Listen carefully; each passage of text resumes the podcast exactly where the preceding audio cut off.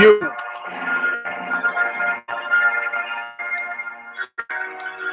Are now about to witness the awesome crushing almighty of the UGS. Robinson show. Stop it!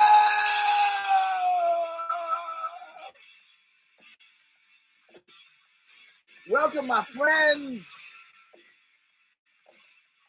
to a show that seemingly never sort of ends.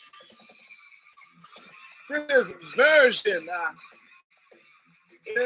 one. 9,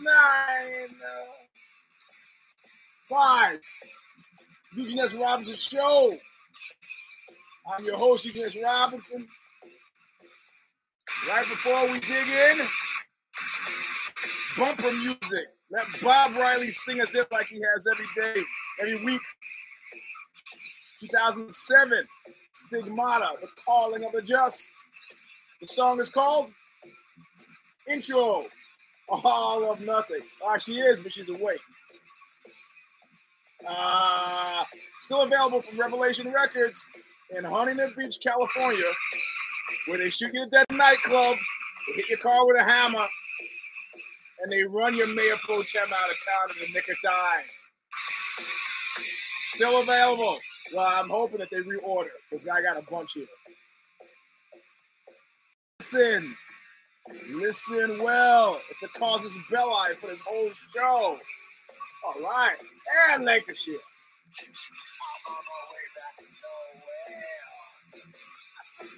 But I could not see so clear, but I'm taking a real good look at you. I'm taking a real good look at your face.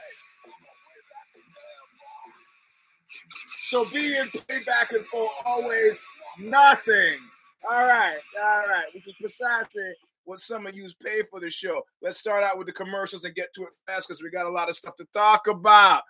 Man, I don't want to show you the envelopes, but look, you know, you guys are riding on Tommy LB's coattails. You can't be doing that. Tommy Pounds shouldn't be the only one keeping the show on the wheels. And then dude, this other dude, let me dig it up here. I'm going to pass out for better know. I'm sure he doesn't want his shit on blast for everybody. Mr. Dude, Hardway. Hey, so Pinko 95014 at yahoo.com. Pinko 95014 at yahoo.com. If you want to go via PayPal, Mr. Brooklyn's in the house. Nice. Mr. I don't know if I doesn't want me to use his name. Let's just call it Mr. R from Vegas. Yeah. Thank you, sir. You sent it. You sent it Venmo. Let me see if it was Venmo, which I have no. It always takes me a little bit to get the stuff out of Venmo because I can't figure it out. I can't actually. No, he didn't send it Venmo. He sent it Cash App. Cash App. I'm not starting to manage. Cash App is Eugene-Robinson-28. So, or you could do it Patreon.com/TheStomper, which I now remember because it's only taken me 2 years to remember it. So that's it for the commercials because I got a job now. So the heat. Yeah. Hey, baby, my name is Pinko. Come out to Woodlawn sometime and fuck me. Well, that's where I got the Pinko from. It's from a Big Black song. So, because I got a job now, but that's not the point. I got a job and a kid. Sorry, kid. I got 17 listeners, so I'm going to take your college money and spend it on them. Nah, you know what I mean? It's like the record labels that we have, we always ask, well, how many records are we selling? And they always think it's because we want the money. And that's either really on that flow chart of life. We want to see in that timeline whether does it make sense to keep doing Oxbow? Because it amuses us, but so would a nice game of golf. You know, you could. So, or are the trend lines like stop it? Or just like keep doing it. So, fortunately, the trend lines with Oxbow are like. So they're fundamentally going up. The trend lines for Whipping Boy, say, in the latter days were like, so, you know, you can't lose if you don't quit. A Tyron, but you can quit if you don't lose. Yeah, that's what I'm saying. So anyway, so we got the commercials out of the way, got the thanks out to Tommy Pounds and Mr. Hardaway up there in BC, as well as Mr. R in Vegas. And as usual, got to talk you into how we got here, and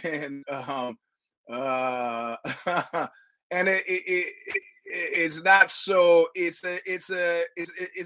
easy to explain. Let's back up a little bit. So, because I'm telling you something that's I got to get through this, and this is the way my mind works. I'm telling you something that's only tangentially connected to the show. It doesn't make a difference. It wasn't fixed. People are talking about that smack. They're out of their minds. They think they're trying to lure me. They think because I'm part of the conspiracy that I'm a lunatic. You know, the only difference between me and a madman is that I am not mad, said Salvador Dali. So, okay. So last week I promised you something that I didn't deliver. All right. And I'm not saying this by way of apology. I'm saying this to explain. It's not so much that I lie, but I say things that don't come true because I got screwed. So what happened? Let me back up a little bit. Sophia Chang, the one who discovered, managed, signed RZA, Old Dirty Bastard, GZA, brought the Wu-Tang Clan to majored in French literature in British Columbia, where she grew up to Korean mother and father being Korean, right? And tormented about her Asianness as people on the West Coast typically do. You know, all of the Asian cats I went to high school with identified as mostly as Negroes. So it was a very strange thing for me to come out West to find out Anglo-identifying whites. You know, people, God love you, do what you want. In fact, I was rolling with a guy on Thursday afternoon, and he said, yeah, I'm going to exercise my white privilege. And I had to stop and say, Barry, you're Chinese. He's like, oh, well, I mean, I said, hey, whatever, bro, whatever. No shame in your game. You want to be, Barry's white, everybody. Forget about that thousands of years of civilization and introducing pasta to the Italians and developing written language, thousands of years. Forget about that rich cultural tradition. You like mayonnaise and egg salad. What do you, I don't know. So, we're going to go down to the Chael thing, as well as some good gossip that I've been getting.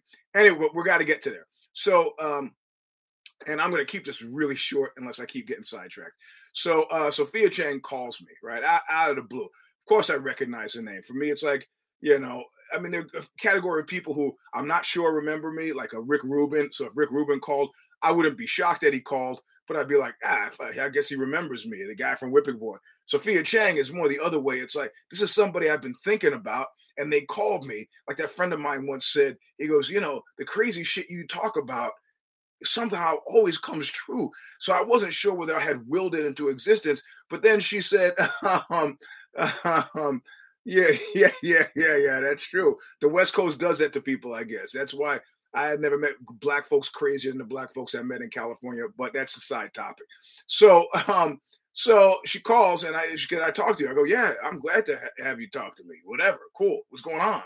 And she tells me about this extortionate scheme being run on her, those are her words, by my former compatriots, at Aussie, specifically the embattled now CEO. She recorded 5 shows for him. She said, look, I don't, you knew this was going down. I don't need my brand to be associated with your collapsing brand. Thank you. Let me have my shows. And he said, well, I was going to use these shows as a refresher to reintroduce people to Ozzy in 2022. And I think your show would be a good spear point for that. That's not a quote. That's a paraphrase, right? Or a Trojan horse, inside of which would be the horrible Carlos Watson show. And she goes, no, I don't want to do that. I want the show. He goes, okay.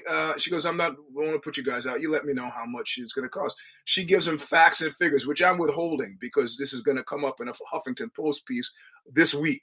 So she says, look, she tells me all this stuff. She goes, I'm going to write a piece. I'd like you to read it. I read the piece. It's a great piece. She goes, I'm going to publish it. I said, do a 5 easy pieces with me. She goes, I will do a 5 easy pieces with you, but you got to promise me. You got to promise me that you're not going to run it before I place this piece, right? Before I break the news. And I was like, yeah, sure. But she's savvy enough where she's like, okay, I did the piece. She answered the questions. I go, well, send me some photos to run with it. And she withheld the photos because she's like, God, he doesn't know me. You know, I could be one of those guys who's like, hey, I know I said I would do it, but I didn't do it. So, you know, like the guys at Esquire, which is why my once upon a time Bill Clinton interview got shit canned. So I hold it, and I'm holding it, and I hold it. I promise it to you. Finally, it gets placed with the rap, not R-A-P. W-R-A-P is an able competitor to Hollywood Reporter, Vanity Fair, you know. So she places it there, and they say we're going to run it Friday. But then there's a fact-checking thing because, of course, you have to check the facts with the embattled CEO who now is like trying to gum up the works by going slow. So it's not Sunday. So then I delayed the Substack until Monday. Then it's not Monday because it's still delayed and they got to go through a process. And I'm like, screw it. So I'll do the year-end. I'll do the lookies. And in this show also, we're going to do the Misties. I should have put that in the title, but I only have 100 things in the thing. So we're going to do the Misties in this show. So even if it goes a little bit long, we'll do the Misties. And amazingly enough, it's not an incredibly long list. So they finally publish on Tuesday, but then she sends me the photos. So I've been sitting on this thing. I've been sitting on this thing for a week. And so that's what's on the Substack this week. If you haven't read it, I suggest you read it. This will lead to, I'm going to put something massive together for Wong Duty, where I'm now VP for 2022. It will involve her and a few other of my favorite go-to interviewees. That is a big plan for 2022. That is my KPI. There'll be more from her. But if you were ever a fan of Wu-Tang, and of course the way 5 Easy Pieces works is don't ask anybody about the stuff that they're really famous for, right? So you're going to talk to a football player, talk to them about ballet. Yeah, and all those other questions that you've already been asked, we don't give a shit. We can read those. We're going to ask you different ones. And these are usually to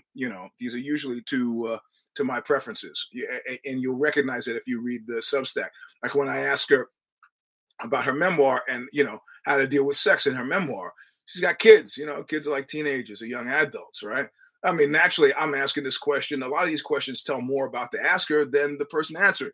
So it's like, you know, I've been asked to write a memoir, and the publishing company was like, well, we don't need you to go into the sex. And I was like, yeah, but let me tell you.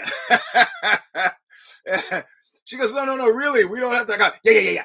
But anyway, let me tell you. Okay, there was this prostitute, okay? And then she's like, no. It doesn't, we could just completely, I go, okay, but so if I was gonna, it's degree of difficulty of like 10.9 out of 10. Like, how do you write a tasteful memoir that includes sexual peccadillos without embarrassing your family? I guess it's a simple answer. You don't. Nah, I didn't. It's not a work, not yet. You idiots who are trying to draw me down that alley, you're wrong. So that's how the Sophia Chang piece came to be. I suggest you go to eugenesrobinson.substack.com and read it. If you're not already subscribed, you can subscribe for free, and it'll come to you every once a week. People go, I'm amazed that you're that disciplined. And I was like, really? What's the rest of the world like? And then I go to Target or walk around and go, oh, yeah, I see. I see what the rest of the world is like. I remember Fresh Choice. We could go get a nice salad, you know, for like $12.99, $19.99. Nice salad. And then I would see people getting the salad and putting ranch dressing and bacon bits and chips and cheese and sour cream. It's like, why don't you just go to McDonald's and ask for an extra side of salad, lettuce, a few more pickles with your giant big fucking Mac gut juggling all over the place. Anyway, this is not fat shaming. This is 195, version 195, and we're going to talk about what we saw yesterday. And I'm going to go backwards, and I'm going to start with the Jake Paul, Tyron Woodley thing. It was not a work. It was not a work. Let's just get that out of the way, right on the face of it. It was not a work. Also, by way of gossip, and I can't give any names, sorry, I'm going to take a sideline. The interesting thing during shutdown is what some gym owners have been doing. I'll just read it to you. Would you like me to think you would? Without any identifying characteristics, I will read it to you. Here we go. Here. Okay. A gym owner who, if I gave you the name, you would all know them, kept charging 10% of his gym through 6 months of the pandemic. Think of a gym, any MMA gym. How many people show up? How much do they have to pay? They're being charged 80% of the gym through 6 months of the pandemic. So from 2020 to 2021, who knows? Then he told people that they had to go. People were like, hey, you know, maybe we could get the money back. He told people that they had to go through their banks to get their money back. Because probably it's, you know, you give your credit card and it was one of those monthly things. But you know, the banks are not really giving the money back, so what do we do?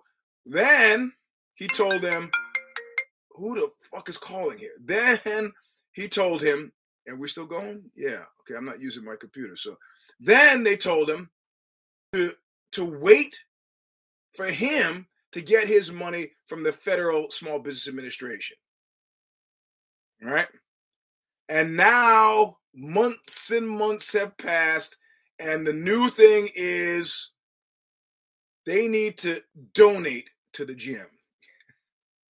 Donate is in quotation marks. How much on the low end?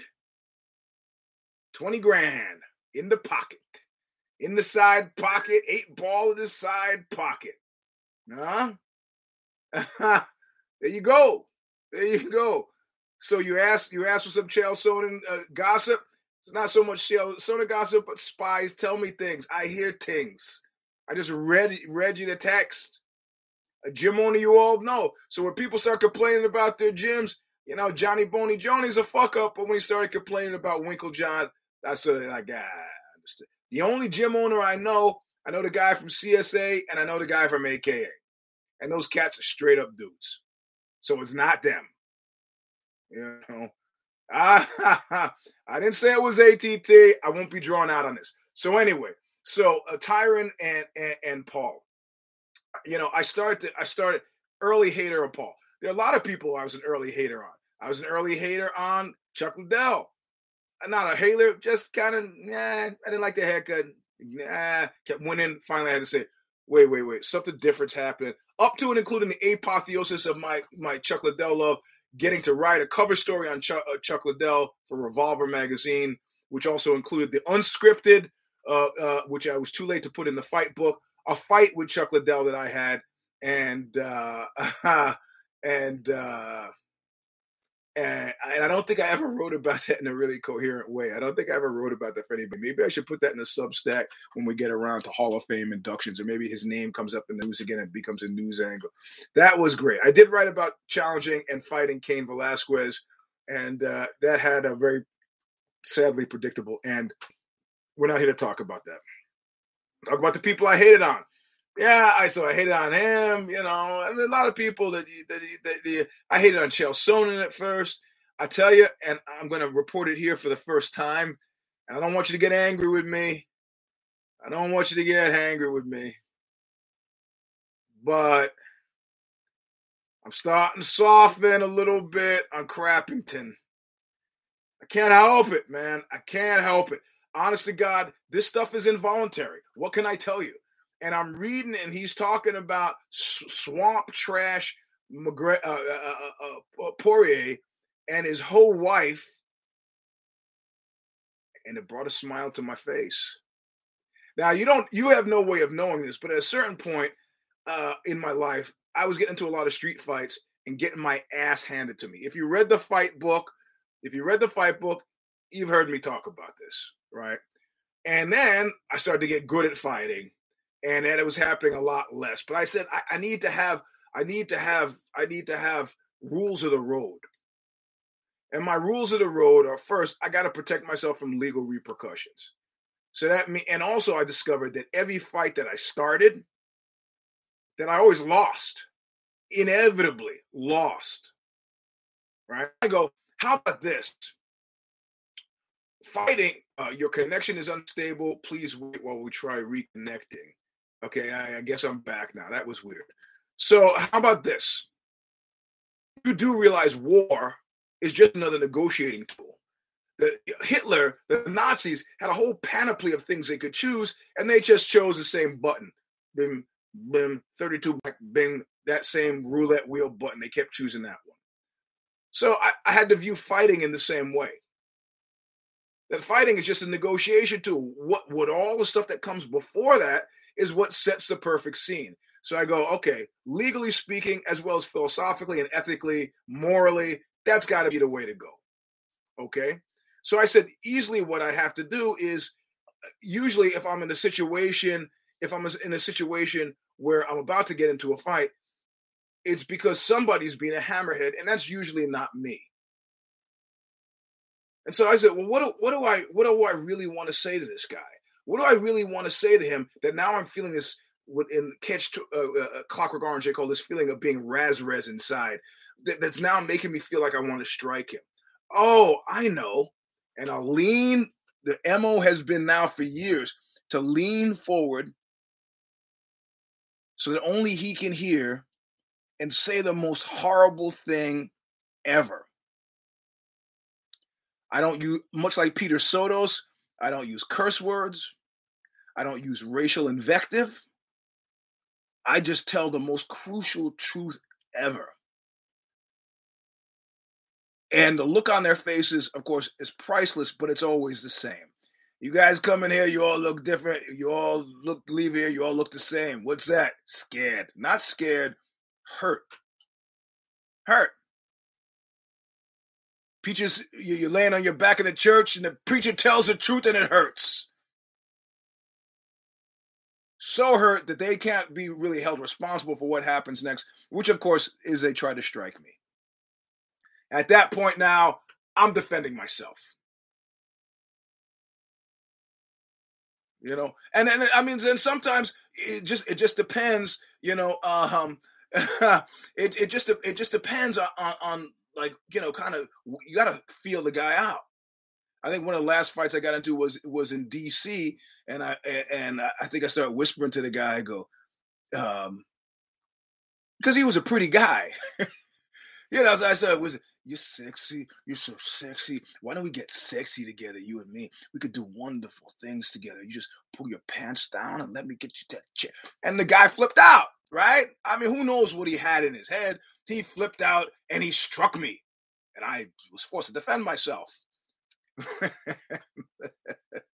Yeah, it wasn't really fun. I mean, listen, Steve Tawson was also called Mr. 187, who I wrote about for Ozzy, was the head of the San Jose Hells Angels, and he had been a bouncer, and he killed a couple of people bouncing. And it's not that situation. It's like a friend of mine, David Do or Die Derby, who sometimes listens to the show, he said had to go to jail for knocking out a guy's eye. The guy whose eye he knocked out in a barroom fight was, of course, a state champion wrestler, had been tormenting people in the strip in North Carolina, up and down the road in these bars. But he didn't know. This was a day he got the wrong guy. And the judge said to David Do or Die Derby, he said, "When did you know that guy was in trouble? Like, did you offer aid post the "I get knocked out" thing?" And David said completely truthfully, "I knew he was in trouble when he got off his bar stool." And the judge said, "Well, why didn't you de-escalate? You're a professional." She was like, "I just want to finish my drink." And then he said his MO was, finish your drink, go outside, and smoke. Finish your drink, give the guy your business card with the number of knockouts that you have in it, and then go outside and have a smoke. He smoked then, come back in. So apparently he did this. The guy who looked at the card, was like, yeah, fuck you. And he did what he had to do.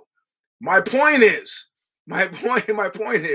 that separated from the politics of Crappington's initial heelism, that was choice shit to say to Dustin Poirier. Right?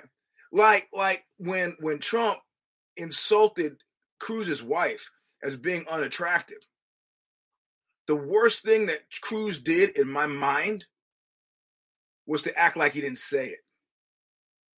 Because in that situation, keep in mind, I know on an intuitive spiritual level, I have a greater understanding of Trump than somebody who didn't grow up in New York City. And you know, at that point, you just dig in. If the guy's not going to stop that, he's not going to stop anything. And what's he going to say? Oh, yeah, well, your wife's ugly, too. Really? That my wife? That one? That one? That Russian hooker that I married? She's ugly? She might be a lot of things, my friend, but that's not it. Your wife, however. You know, there are lines that are crossed. Now, Crappington, if you haven't noticed, and then he accuses his father of being involved in the JFK thing. So, whatever, we're not going to get caught up in that. Now, Crappington, if you haven't noticed, has subtly dropped the whole Trump thing. I don't say that he's as slick as Chael. I don't say that he's as funny as Chael. But I say that what I said on the old show, that he's doing this shit because he had to do it.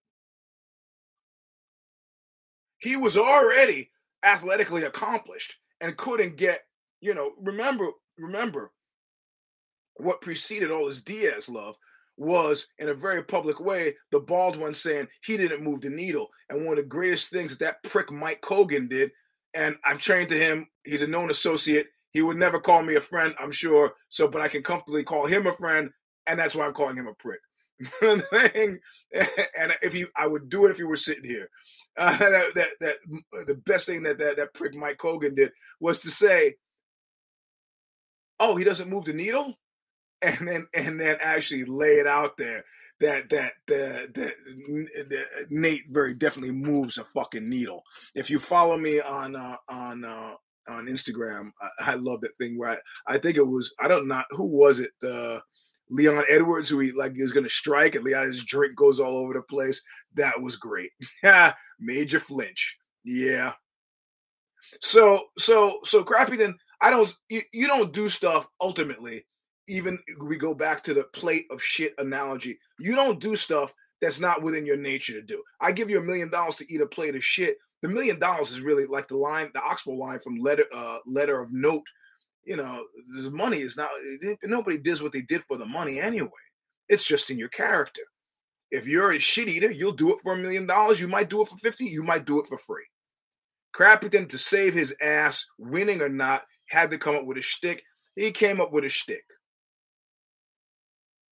His shtick was going to ride this wave, red hat. That shit's gone by the wayside. Why? He may still be a Trump guy. He may have never been a Trump guy. He doesn't make a difference at this point. The point is that he's made a late stage adjustment because otherwise he's fucking nowhere. The guy is a cockroach, and you have to admire a cockroach. Yep. You got to admire a cockroach. And so now he's losing for a second time to Usman, and he's like saying, "Okay, we should do a best out of 7 series." Completely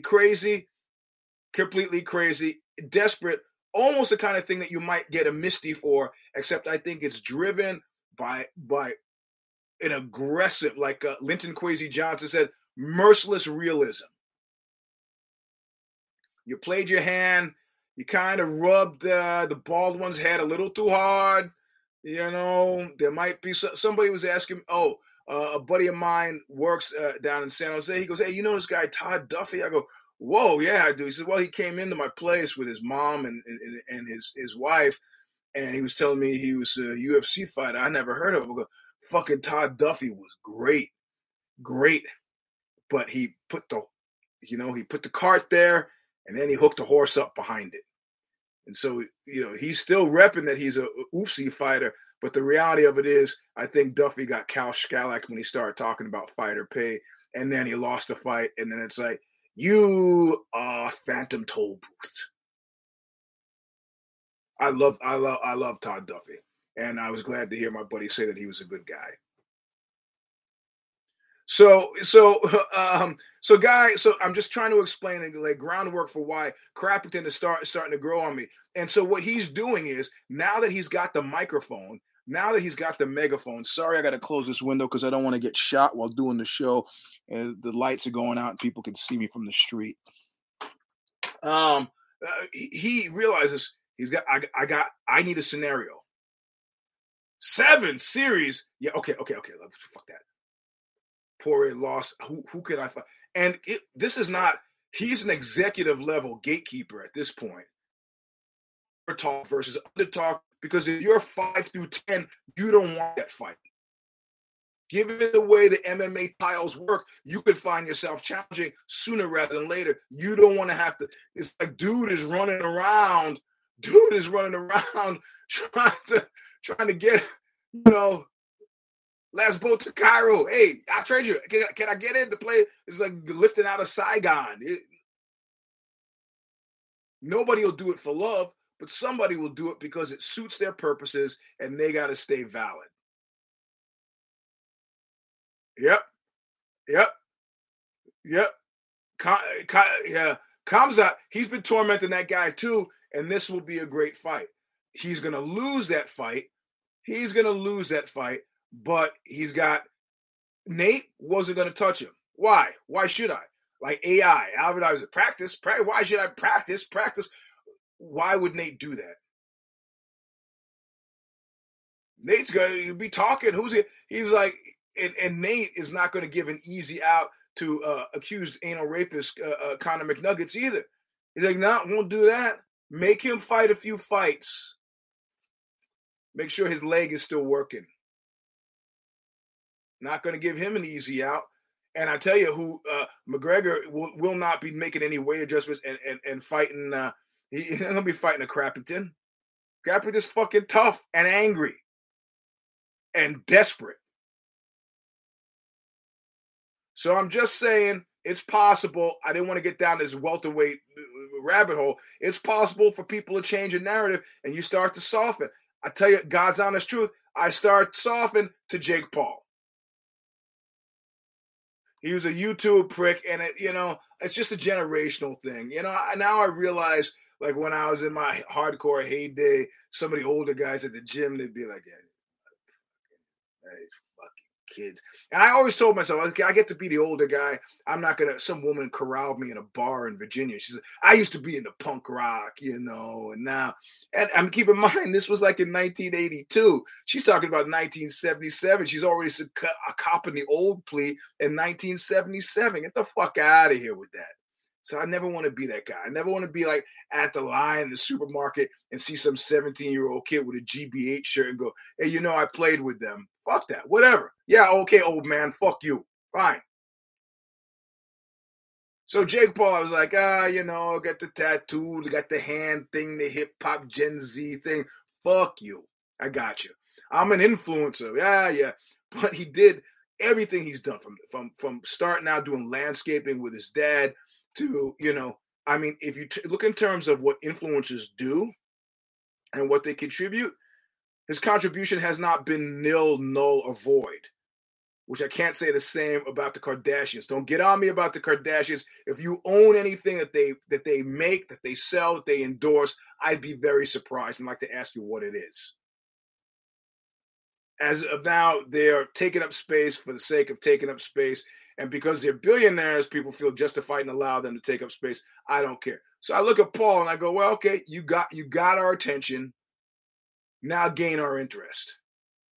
And he could have done a lot of stupid shit based on some of these other people that once, like Ellie Nessler, whose son was fucking molested by like some Eagle Scout guy. Ellie Nessler shoots him to death in the court and had the world's sympathy. Got slapped on the wrist. It was okay, we'll go to probation. You're free to go because everybody understood a mother's pain. The celebrity put a zap on her head. She got into Crystal mad. She just fucking lost it. She was a mess. All that sympathy went away. Ellie Nessler went to jail. So you didn't give a shit about your son. That's why he was open to being molested in the first place. Fuck you, straight to jail. Don't do that. The light shines on you. There are a lot of stupid things you could do. He didn't do them. The most significant thing he did was to be a thorn in the ass of the bald one. Now, that was self-serving. That was self-serving. But sometimes, hey, everything we do is self-serving, right? It's a number of people. You know, Steve Jobs started Apple. I worked at Apple. There's a lot of self-serving going on there. I'm doing this show on an Apple computer next to my Apple iPhone. A lot of self-serving stuff that went on there, but fundamentally, Steve made it possible for me to send my kids to college. Versus, you know, Carlos Watson, say, who made it possible for me to pay my water bill. It's different. He spent way more on Carlos Watson than they ever spent on me. So the Pauls come along and they start. Now, I don't know whether it's a duck or dodge. It's a way to justify their continued presence, whether they really have care or concern. But I'm starting to feel like they really do care or are concerned about which is completely opposite accused anal rapist Conor McGregor, which is what Anthony Smith said when he put accused anal rapist Conor McGregor on blast and said, look, you know, he's lost the one community that he really wants, and that's why it's because he made it clear that he thinks we're shit. Good luck to you. Whereas Jake Paul is the exact opposite. He seems to love these cats. He seems to really care. So right away, I'm suffering. Okay, so we get to this fight, and I say, this fight could go either way. I mean, you know, it was close before. Maybe there was some chicanery. I don't know. If he's good, if he's serious, that guy goes back and his team studies film the way boxing teams do, not MMA. Remember, MMA, you can't specialize because it's not about, it's the mix. Like Josh Allen Friedman wrote this book about this mafioso who was connected to Plato's Retreat, the sex club. And the guy said, you know, I could blow 48 loads in 24 hours. The bullshit you can. I'll bet you 50 grand. Big money got involved. Gangsters from New York and New Jersey got involved. Start putting big money on this guy. This guy says he can blow 48 loads in 24 hours. I got action on that. The guy was like, he was going to jail for tax evasion. I think this is the guy who owned Plato's Retreat. Going to prison for tax evasion. So he's like, I want to have a fling before I do it. They had a club. They had his club, closed it for the night, had the women show up. The guy had a medical student from Columbia who was going to be to check the loads. And maybe it wasn't 48, but it was a large number for 24 hours.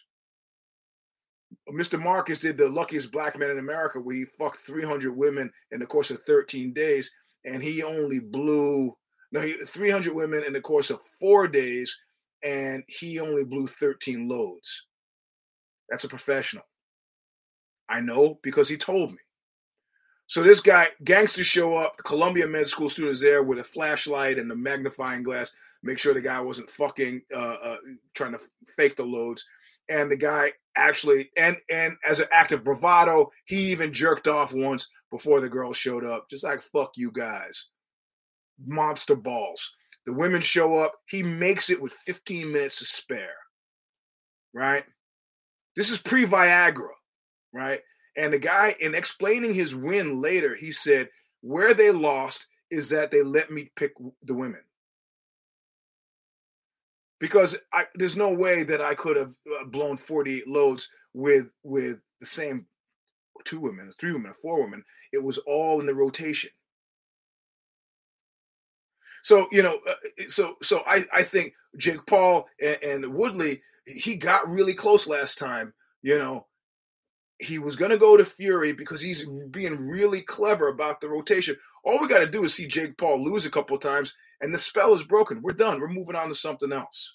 Legitimate boxing fans are going to boxing. We're back to MMA. We just don't give a shit. So the magic that and why it's all worth watching is the careful balancing act with the picks. He picks Fury, but things change. Last second, it switches to Woodley. He's got 4 weeks. He's got enough time. Real boxing team does. They watch the tape. And he gets tired, makes an MMA thing. If you're an MMA guy, like last time I got into a bunch of fight with a bunch of bouncers when we played with King Diamond. And the bouncers are running for the stage. And I unscrew the mic stand loose from the base. And I'm using it like a lightsaber. And then they're like, oh, the stick. And I was like, okay. You think it's a stick? I throw the stick down. And I put up my hands. Now, you know, I grew up in Brooklyn, right? So I remember kids like doing this, you know, their hands all wide, trying to create a larger physical profile. Nah, but I, you know, keep them tight, high and tight, right? And the bouncer saw that, and they knew enough to know, you know what, he might know a little bit of something. And that's all I knew, a little bit of something. And they're like, fuck it, we just call the cops, which is what they did. Anyway, not to digress. So, you know, Woodley drops that hand, and dude is like, you know, you hold your hand down in MMA, and the guy figures he's going to shoot on me, so you're worried about something. You're not thinking that there are only two target zones. You put your hands down, you're inviting me to hit you in the face, and he did, and Woodley fell like a fucking tree. That was not a work because there are easier ways to take a shit. Look at Ali and fucking Liston, watch that fight again. There are easier ways to throw a fight than taking a shot like that. That shot will knock you out of your fucking zip code. That was not a shot you want to take. And now they're talking about Paul fighting, and he's already got the built-in exit excuse. I've been, you know, from the shots in the head, my speech is a little slurry. I'm not long for this. And of course, he's going to build the next massive thing. Is now he's going to get in there with Mike Tyson. Mike Tyson loves this guy. Mike Tyson, do not take action on this fight. Do not get played like you might have got played with Nunes and Pena. Do not. And that's probably the last fight that Pena's going to win. She is Mickey Galled. She, or not or CM Punk or North Butted. She's not long for that. No. That's why the list is short. He's not getting the Misty. You know, I know what he said. He's got until Wednesday before he's Misty qualified, which puts him too late for 2021. So this fight, sixth round, 2 rounds to go, done. I mean, it's just great. I felt my heart went out to the guy. He needs one guy who I beat up at the Underworld in Camden and kept coming back. You've heard me talk about it, so don't try to down-shillelagh me on my own show. And I finally said, after I beat the guy, knocked him down unconscious like twice, and then when he gained consciousness, he came running back and said, if anybody here cares about this guy, let's make sure he doesn't come back again, because eventually I'm going to have to put him to sleep for longer than the 10 minutes I did twice already. And, you know, I don't want the guy to go home and fucking die in his sleep, and then I got to deal with this. So just stop him now. It's not fun. Not funny. You already saw me knock him out twice. Stop it. Nah, just stop. So I don't know if Paul's going to fight. He's going to fight Tyson. He's going to fight Fury. One thing he did do, all those cats in MMA were like, yeah, I'm going to fuck him up. Yeah. You know, Tyron could go make another hip-hop record. You know, I'm going to beat your ass. That wasn't his hip-hop record. He's 0-6 since he made that song, I was going to beat your ass. Yeah.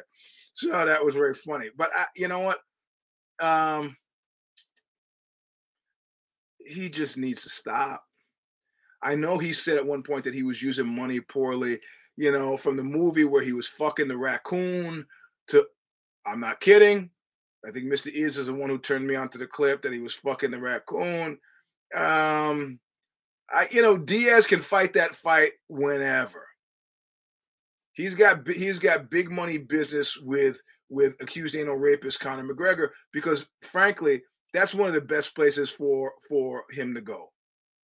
Both of them. I hear him chattering, Mr. Accused Anal Rapist Conor McGregor. I hear him chattering But Nate is one of the best places he could go. There's a reason for it. There's a no, man. He was fucking a raccoon. Asked Mr. Iz to repost it on the Twitter feed in a movie. T.I. made him fuck a raccoon. He got his penis mangled by the raccoon. I'm not joking. I might be funny, but I'm not joking. So it's Nate's world. As far as I'm concerned, the best of all possible worlds, Nate's got it. Moving on to the fight, which I have, you know, Nate can't lose. Nate has got glory inside MMA, glory in boxing. He's got like the chessboard where you get checkmate. There is not a single move that Nate could make right now that's not going to make him huge amounts of jack. Not a single one that I can think of. Not a single one. And I mean, and you can't, like, Paul is watching a lot of tape. So he's already, you know, his team is watching tape. They knew that the Woodley was going to drop his hands. Woodley is, I don't know what he was thinking about, but the thing is, you get paid so much money, you think, secretly in your mind, you're like, well, what do I get if I win? Bragging rights at $10 million. What do I get if I lose? $10 million. That's not a bad day at the job. Who's gonna make fun of Tyron Woodley? Like Andy Griffith says in Facing the Crowd, to paraphrase him. Yeah, I might not be able to beat Jake Paul, but I can kick your ass. And keep in mind, the machinery is set up. This is a shot in the arm. This is really kind of an interesting way to deal with MMA and boxing, because it is real and anti-establishment indie movement, right? You don't think if I start talking shit, if it was more than just you and me listening to the show, and I start talking shit about HoJo Game in a very serious way, you do realize, of course, that we could talk ourselves into an actual fight with no organization, no process, no nothing, nobody behind us. We could actually get somebody, independent promoter, find a space if there was enough interest. As it is, there's such a great disparity between the numbers in his audience and this one that this is farts. I would have to influence or ratchet it up, slap him in. I'd have to do a bunch of stuff outside of my character to do, especially given that in his dealings with me face to face, he's always been nothing but kind. Even if he has insulted my friend Lydia Lunch, he's always been very nice to me. So I'd have to do stuff out of my character to gin it up. And the thing is, and I'm not high enough of a public profile to get around that. And the second I started doing shit like that, he would call Jake Shields and go, "Is this a fucking fucko your friend? What's he doing?" And then Jake would call me and say, "Hey, Eugene, what are you fucking doing? Stop it." And then I would have to go, "I'm just trying to get a fight." He's like, "You're almost 60. Stop it." And I go, "Okay, stop it. I don't want to be a dick. I just was trying to get a fight. Man, everybody else get the fight, and I don't get the fight." Nah, so that's not going to happen. But the fact that the machinery is not controlling it is glorious. Because everybody, you know, Jake Paul, whether he intended or not, and whether he may actually manages to move that needle in terms of fight or pay at all, he's done something different that these guys are actually clued into their real worth. Yeah, you know what? My contracts say Derrick the Black Beast Lewis. He's now the knockout fucking king of the UFC. The entire from 19, whenever that first UFC was, to now knocked out more people than any single fighter. That puts you Hall of Fame. I don't know how many fights he has left on his contract, but if he has got one fight left on his contract, he's talking about still making another title run. But he realizes, and if he hasn't, he will realize soon that that's only one of the options. This boxing MMA hybrid thing, you would be there if he challenged fucking Fury. He doesn't have to win a lot of fights like that. He doesn't have to win any fights like that. But suddenly, options have been reintroduced into the marketplace, and that's got to be good for business. And, you know, I don't know why I was the only one on Care Don't Care to pick him, Nash and Steph are insane. I knew there was no way he was going to go and lose to Dockhouse. Everybody wants this kind of this heavyweight to have some hope on the horizon. And Dockhouse, and he can move like a lightweight. And he was going to. You got to understand how people's minds work going into it. Lewis looked across the cage. Was like his mind couldn't accept the possibility that this guy was going to beat him. It just, whereas who is it that we said we watched? Pedro Munoz. He's just comfortable with losing. His mind had just decided, all right, the guy's a legend. That's cool. I'm happy. I high five you, low five you, hug you, stuff. Be great. Derrick Lewis was like, just no, and he's a cop, former cop.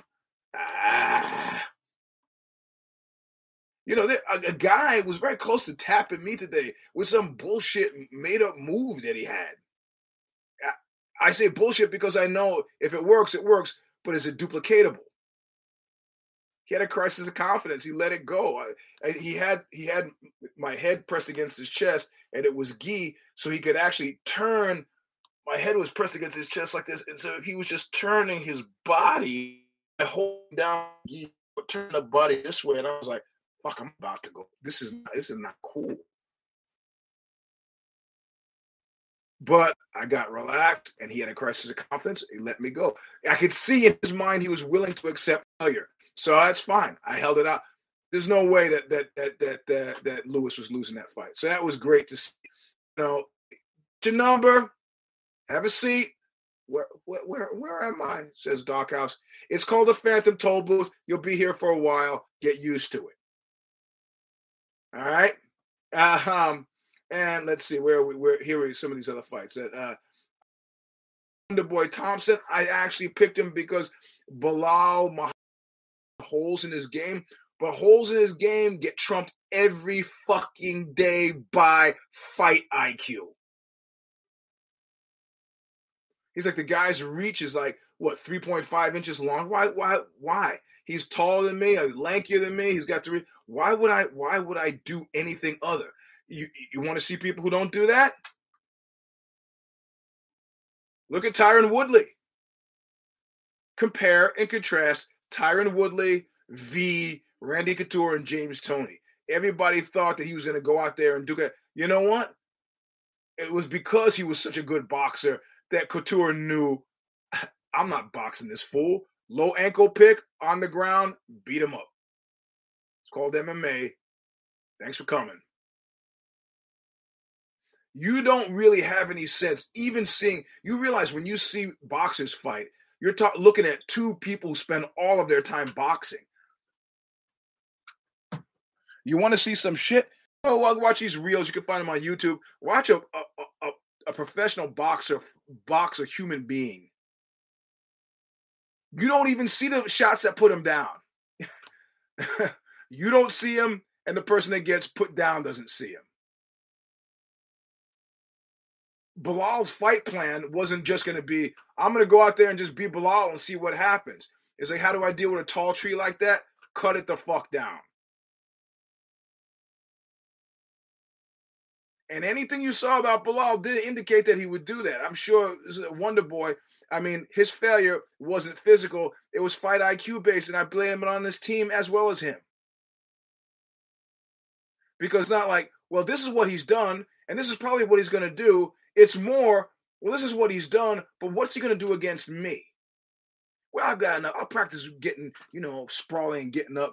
Nah, bro, you got mugged. And this was a categorical failure.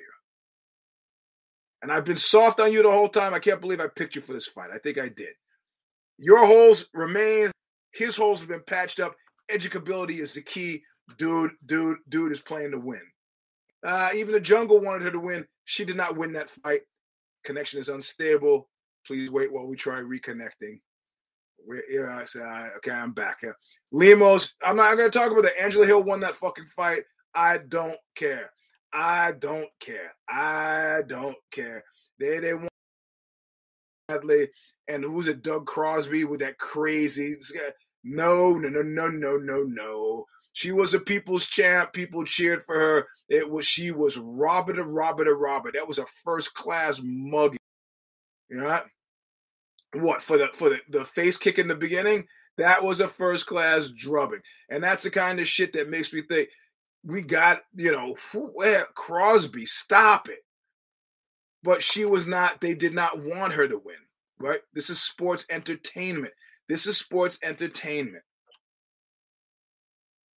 Right? So this is what happens. Osum Kao and Ricky Simon, a fight that's only noteworthy because some of you tuned into it. I said, I don't always want to be that guy, but I got to be that guy. Is USADA still in business? And I'm not saying it because of what Simone looks like physically. I'm saying that because of the only true indicator I've been able to get my hands on with steroids is that there's no refractory period. You go and go and go.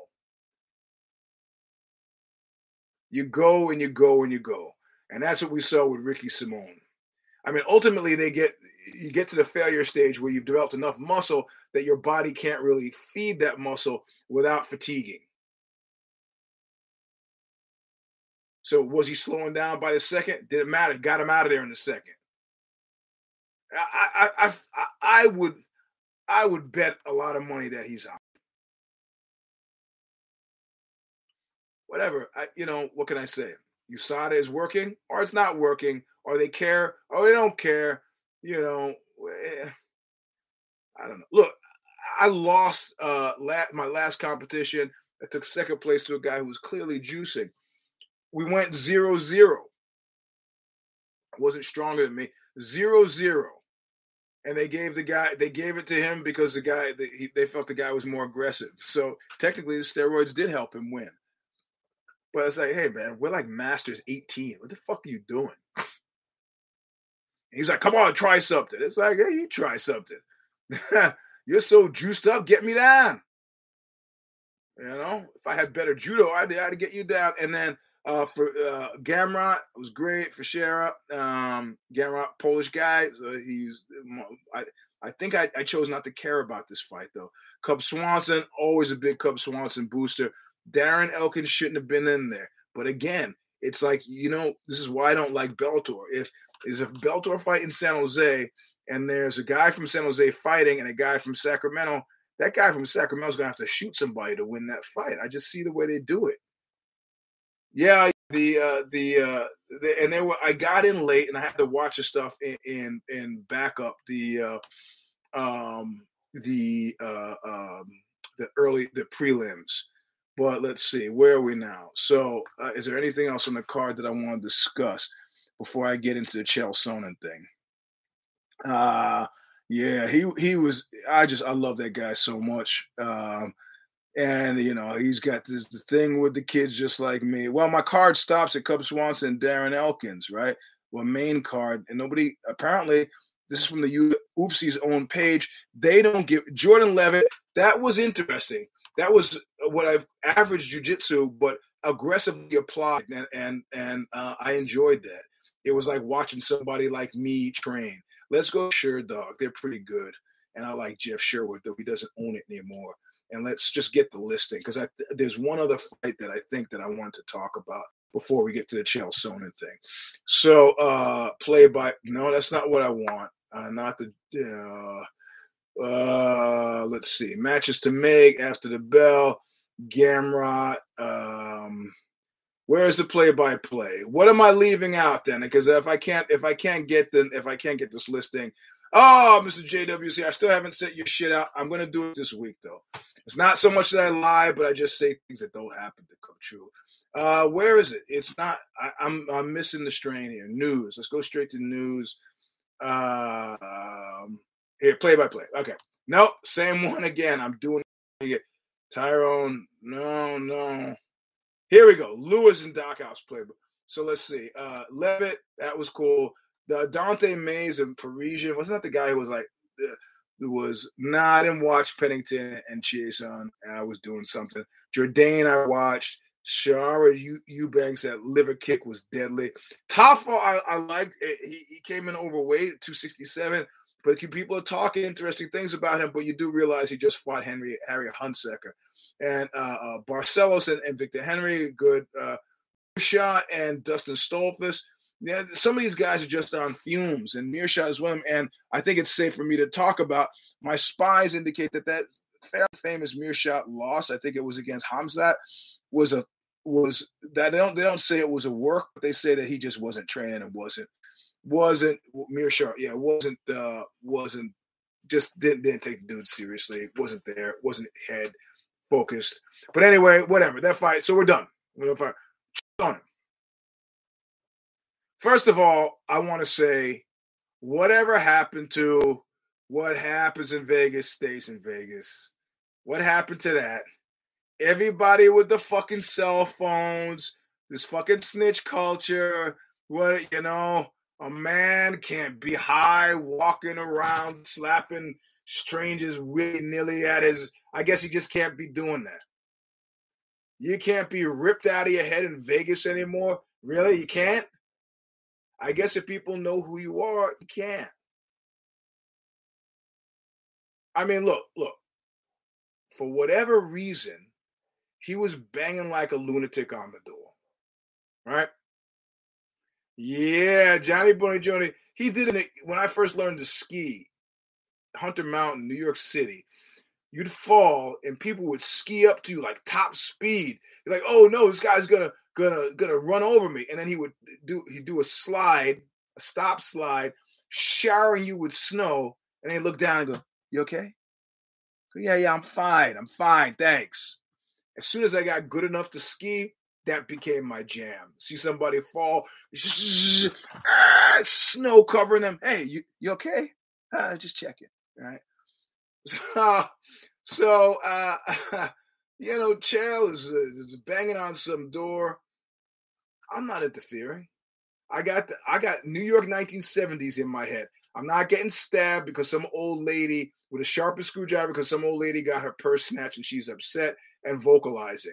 I'm not going to stab for 47 cents. Wherever that 47 cents went, you can get more. Father of two in Coney Island in the 70s got stabbed to death trying to save a junkie, trying to get some old lady's purse. Yes, old ladies should be able to go hither and yon without getting, without getting their purses snatched. But those kids should have grown up with a father.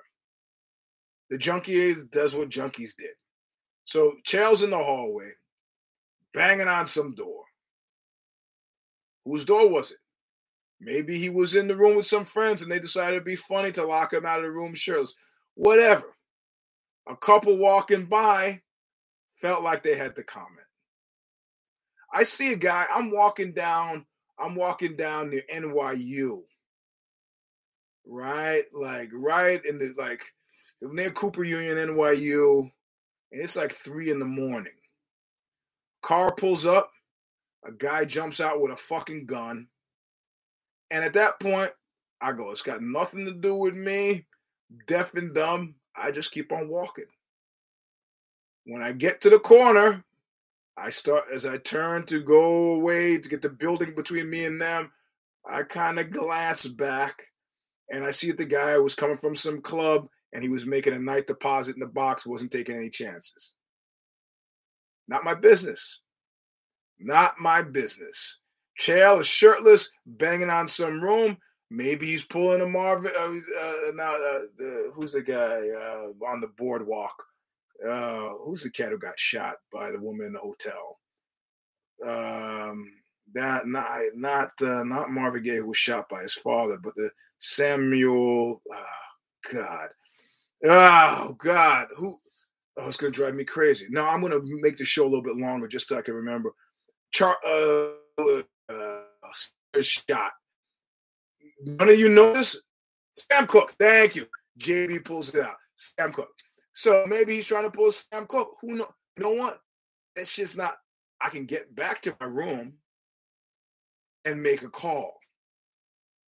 But largely, just keep on walking. Unless a guy hits me with the age-old thing, which gets me every time, and I hate myself for going for it, but I can't stop myself. The fuck are you looking at? Hey, man, you broke that ice first. You spoke to me. Mom should have told you, don't. Yep. Mom should have told me. Your mom should have told you, like my mom, don't talk to strangers. You don't know who I am. I'm just looking.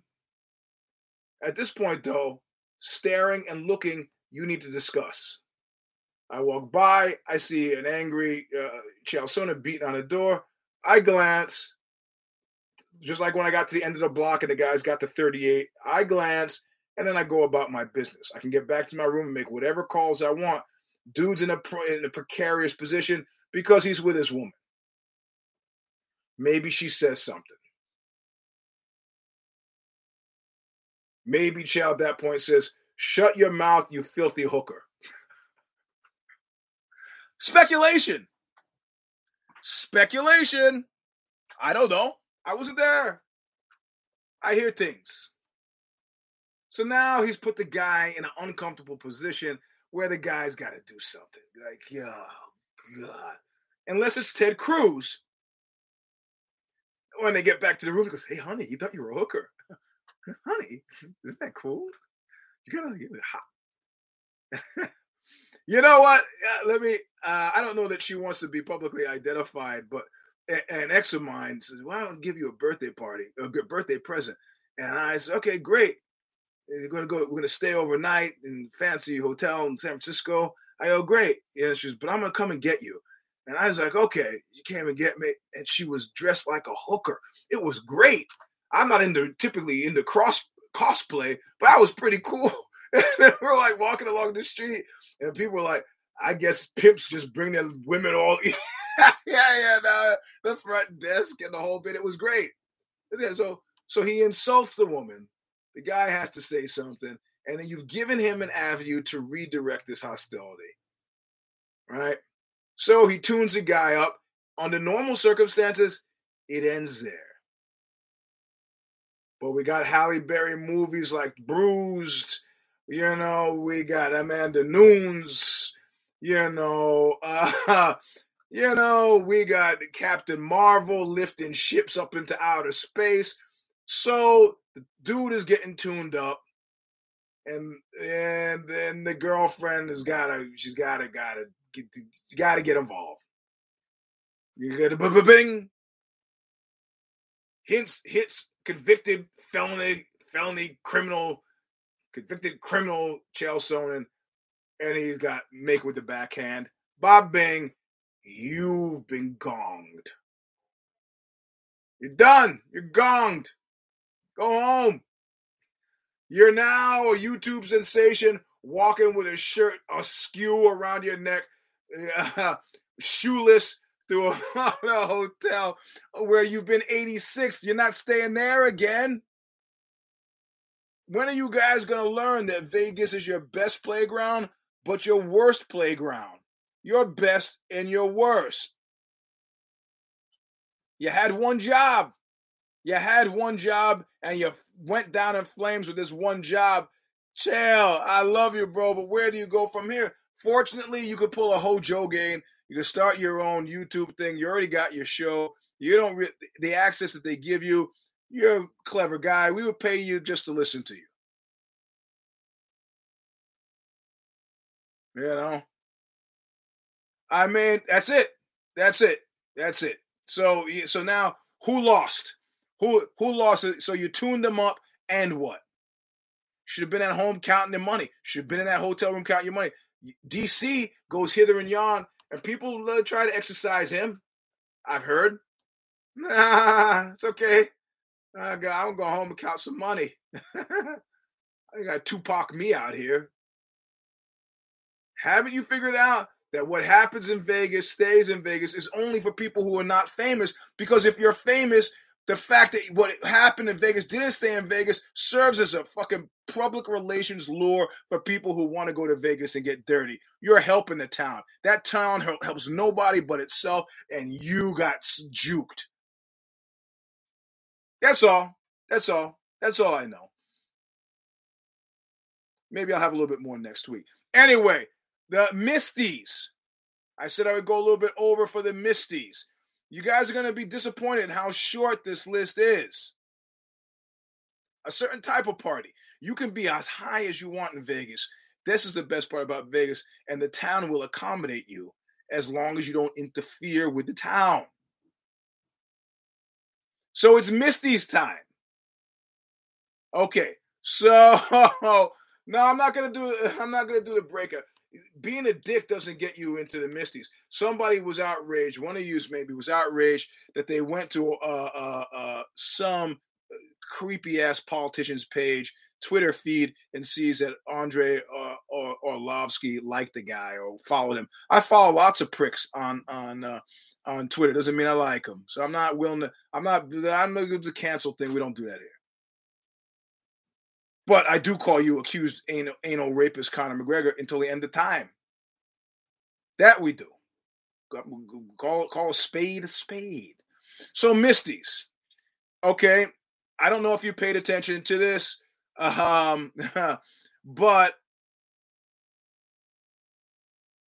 Misty of the Year still, for like the 8th year running, still belongs.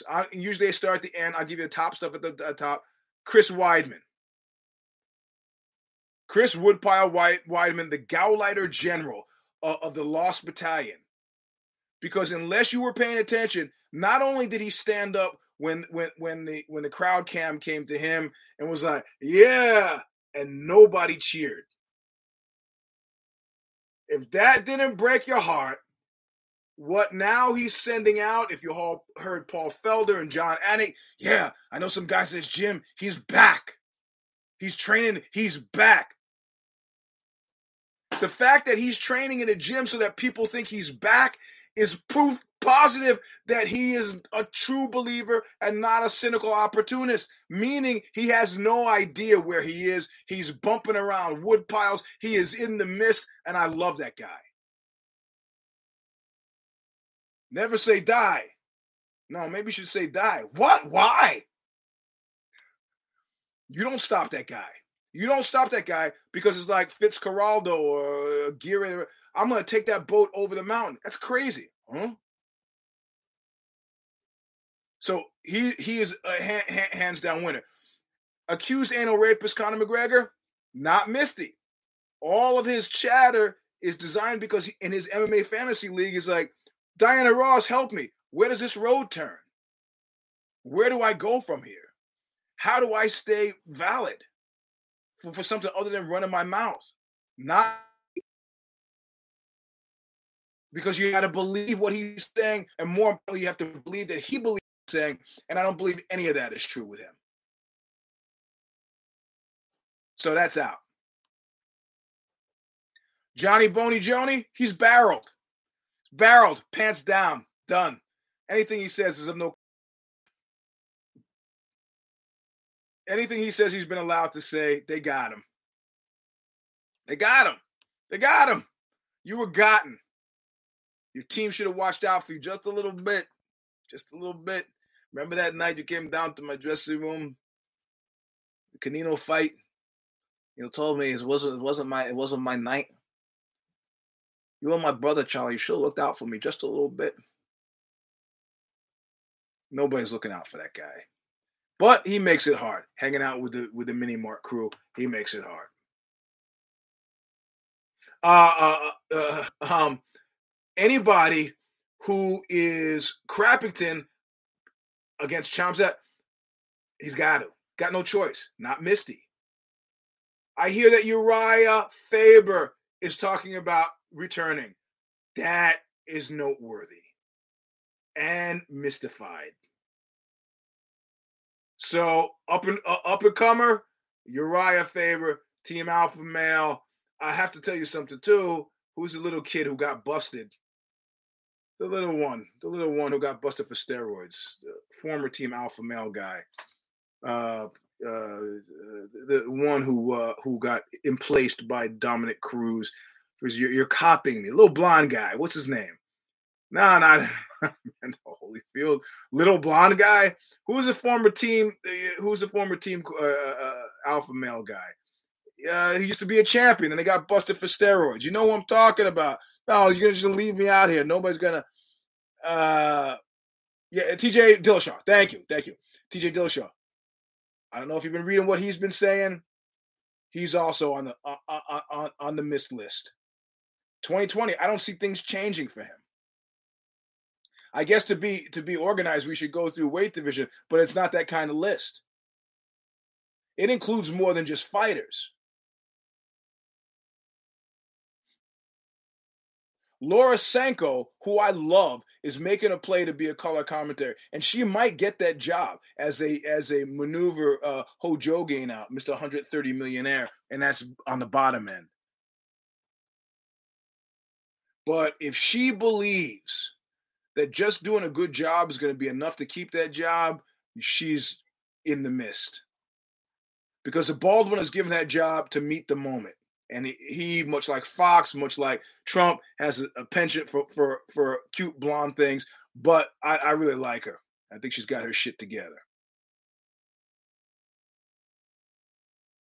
I have to say also that Masvidal is skirting missed issues.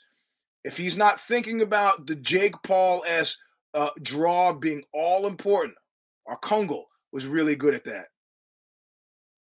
Kungle was very good at that. If he's not playing that game, he's going to find that he's now two down. Glad you're driving expensive automobiles and wearing fur coats, smoking weed with your friends. Got it. You need to think about your future, Mr. Almost 40 years old. That's all I'm saying. Ciryl Gane versus Ngannou. If you haven't been able to pay attention, Ngannou has been getting a raft of shit press lately. He was who was claiming that he's a dick. Bolstered by that video, I couldn't get that video. Who put that video up of him walking backstage? And he said, I didn't want to have to deal with my ex-manager. I knew Ciryl was next to him, but I couldn't figure out how to. You think the UFC wants all these African champs? Gane is clearly much more pliable.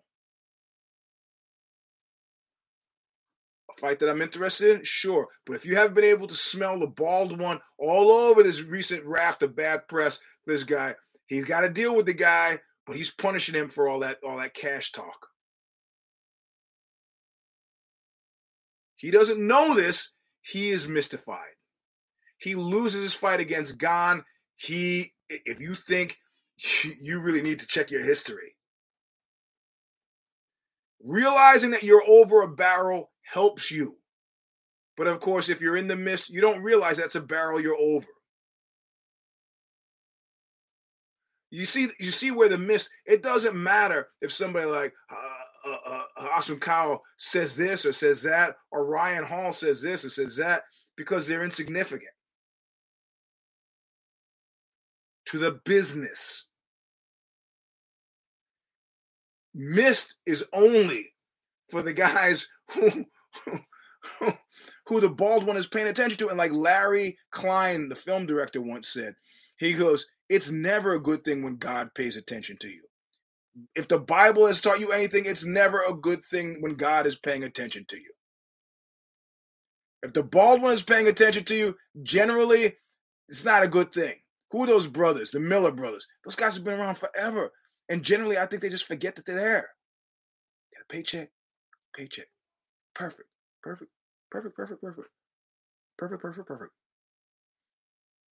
Pena is not a long play. Amanda Nunes will be back. Knows exactly where she is. Took the dive for sure. Their money. No miss there. Miesha Tate. Bringing up the distaff side of the Misties. Get the best actress, best female mist owner. Garbrandt knows exactly where he is, and it's sad. I don't say he's misty. Look at his face that last fight.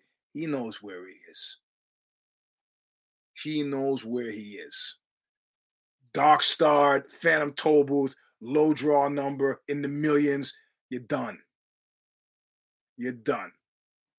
I have to say, being an executive gatekeeper in the way that Crappington is not a bad place to be. Not a bad place to be at all. There's a lot of motion down there. Davey Figs, you know, Moreno, you know, that on the lower end, there's not a lot of miss there. Strangely enough, but as you get to thicker, bigger, heavier, and Rachich who told disclosure, Roberto Pastuche, Team Surround, a known affiliate, has got a fight coming up with Blachowicz. If he fights like he fought his last fight, now he's in the top five, fighting very cautiously, he's going to get toasted by a motivated Blachowicz. I'm not making my call as far out, but I think if he shows up half-assing it, missed is his. Correct. So those are the Misties. Mark them. They will change and update, but no, coming out of 2021, nobody has bested the Gallighter General. Nobody at all.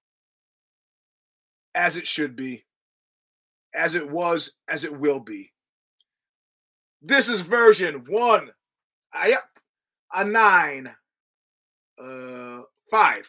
of the Eugene S. Robinson Show Stomper. Monday, there is no care, don't care, because there's no fight coming up. Remember, it's a preview show, so if there's no fight coming next week, we don't do the show. I did pick Derrick Lewis, so I'm still flying high over that. Didn't make any picks in the Woodley thing, though I suspected Woodley would have won, so I'm glad I did not. So no care, don't care. Tuesday night, there is a If the Shoes Fit, the special secret thing that those of you know about. If the Shoes Fit, when Kid Nate is a host, it's not happening. I don't think he's a host this week. I think it's me and John Nash and Alexi. It's Tuesday. Right now, the Eugene S. Robinson Substack, Sophia Chang, is up all week. And I haven't figured out what I'm going to write about on next week. It will leave it as it may on Sunday. And that's the end of the show. We're up on the holidays. Hanukkah is ended. Christmas is beginning. The wife asked me, she goes, what do you want for Christmas? And I said, peace on earth. And she kind of laughed. And I go, I don't really mean on the earth. I mean on my portion of the earth. You know, this is my portion of the earth. It's just like, you know, it's a father's dream. You just come home. How's everybody? We're great, Dad. Whew. It's all I want for Christmas. It's all I want for Christmas. That and my two front teeth. I got those anyway. So anyway, this is the end of 195. Thanks for listening. Try not to die between now and next week. I will do the same. I didn't even get into the health issue. Connected to the thing I was going to die last night. I don't know. I think it was food poisoning. I seem to be okay. The ribs and the liver thing, I was acting up. I'm not talking about it now. I'm not going to talk about it now. Anyway, we'll see you next week. Until then, look what you made me do!